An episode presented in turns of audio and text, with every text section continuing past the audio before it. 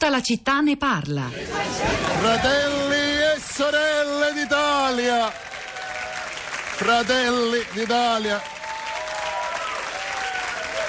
siate orgogliosi, siate orgogliosi di essere italiani. Questo è un paese straordinario, ma bellissimo, no?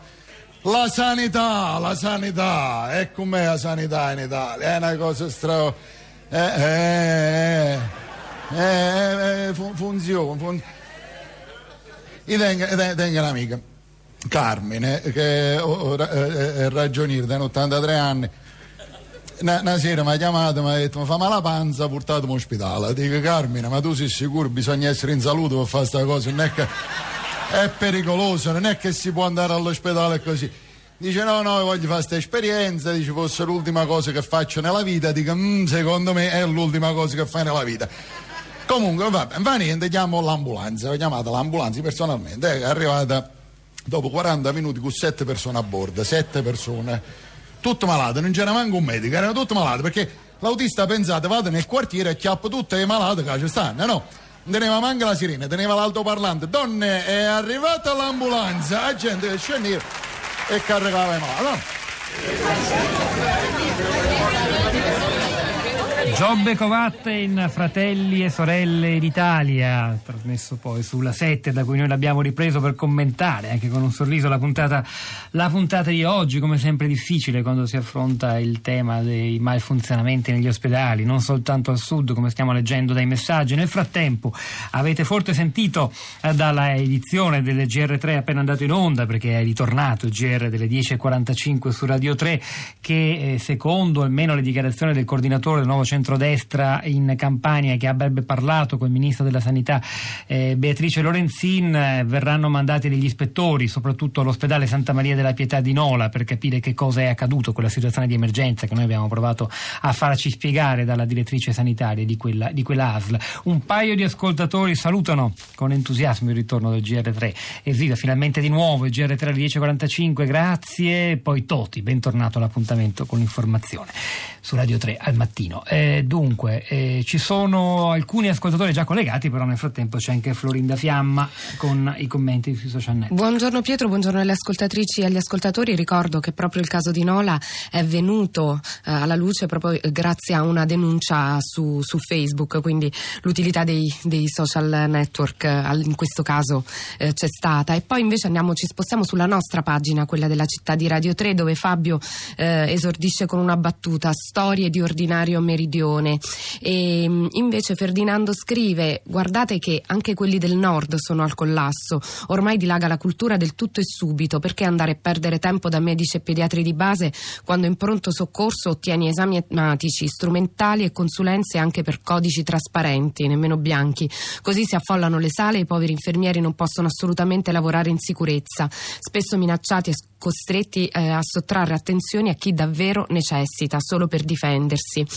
E, ehm, invece Franca eh, porta un esempio positivo, incidente, frattura alle gambe, policlinico di Bari, efficienza, simpatia e empatia soprattutto del personale ausiliario, anche Bari e al sud. Eh, una riflessione di, di, assunta dagli anni 90 con la controriforma sanitaria si è avviato lo smantellamento del sistema pubblico, i cittadini ora devono pagare due volte per avere un'adeguata assistenza sanitaria, pagano le tasse e le prestazioni sanitarie private di cui hanno bisogno. Infine Frida ci scrive intanto grazie a quel medico che pur di mantenere fede ai suoi doveri ha messo a rischio la propria incolumità pur di non ri- rivelare i dati della paziente e grazie anche a quei professionisti che pur di curare le persone si sono adattati a condizioni incresciose e non consone. Questo non ci esonera da un'azione di vigilanza, controllo e condanna che sono in corso, anzi erano tutti pubblici dipendenti che hanno fatto il loro dovere. Roberto da Perugia, buongiorno e benvenuto. Eh, buongiorno, eh, grazie per, per, la chiamata. Io grazie. volevo sottolineare specialmente quell'aspetto lì dell'ospedale di, di, Catania che mi è sembrata una cosa abnorme veramente. E dicevo che sarebbe bene punirli bene questi tipi di atteggiamento perché non è solamente un reato contro un pubblico ufficiale, il medico che stava là, ma è anche un reato contro la civile convivenza. Si offende la coesistenza sociale tra, tra, i cittadini. Uh, sto pensando anche a quella donna che era stata ricoverata e che doveva essere vittima di una spedizione punitiva e quanto di peggio di quanto di più eh, barbaro possa esistere. Quindi è un triplice reato secondo me, specialmente contro la civile convivenza. Ecco, non, è inconcepibile pensare che in un paese civile possano accadere cose di questo genere. Sì, Quindi... è, una, è, una, storia particolarmente odiosa, per questo abbiamo scelto di raccontarla, di enfatizzarla, aveva del resto colpito la sensibilità di tanti ascoltatori. Si tratta poi di capire che legame ha con i problemi della sanità, degli ospedali catanesi, insomma questa è la domanda che rimane aperta. Abbiamo sentito alcune risposte dei nostri ascoltatori. Non so se lei si sia fatto un'idea, Roberto, su questo. Sì, io non penso che sia tanto la sanità che entra in gioco, io penso che eh, di, sia l'educazione, ecco, eh, vorrei richiamare anche a un concetto di educazione alla civile convivenza.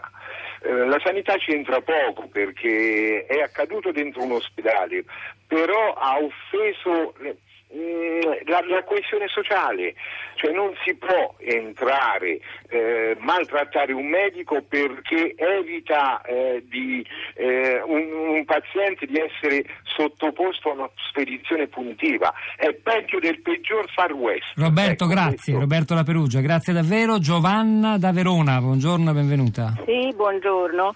A lei. Mi sente? Sì, la sentiamo bene. Ecco, io mh, mm, volevo dire che vivo a Verona e ehm, eh, con mio marito mh, mm, abbiamo avuto parecchi accessi anche al pronto soccorso, oltre che personalmente. Qui la sanità, per carità, la perfezione non esiste, però qui la sanità funziona. Le 104, che è un problema che è stato sollevato, ma eh, così.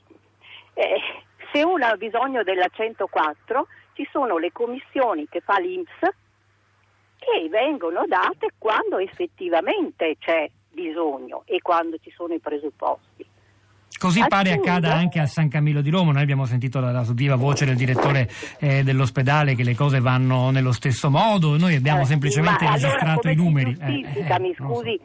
che al sud le 104 siano molte di più che non, che non uh, al nord. Sono dati eh, che registriamo. Eh, per me è una questione di mentalità che non funzioni, capito? Giovanna, la Quindi ringrazio. cose funzionano. La ringrazio, ecco, segnalo so- grazie dire. davvero, la segnalo solo che però da, da, da, tante regioni, anche dal Veneto, del nord, arrivano segnalazioni di altrettante disfunzioni degli ospedali, insomma, questo va detto. Florinda. Una segnalazione di ERTA di una pagina Facebook, Giù le mani dal Forlanini, comitato, di un comitato fondato pochi anni fa proprio per difendere la proprietà pubblica del complesso storico Forlanini. ERTA ci scrive si deve vietare la doppia carriera pubblico e privato. Giovanni Sardi oggi alla parte tecnica, Piero Pugliese alla regia, Pietro del Soldà e Florinda Fiamma a questi microfoni, Cristina Faloci, la nostra curatrice Cristiana Castellotti, lasciano la linea Radio Tremondo, noi continuiamo anche a lavorare, aggiorniamo, mettiamo anche un po' degli estratti della diretta di oggi sulla città di radio3.blog.rai.it, quindi seguiteci anche lì e poi ritorniamo in diretta domattina alle 10.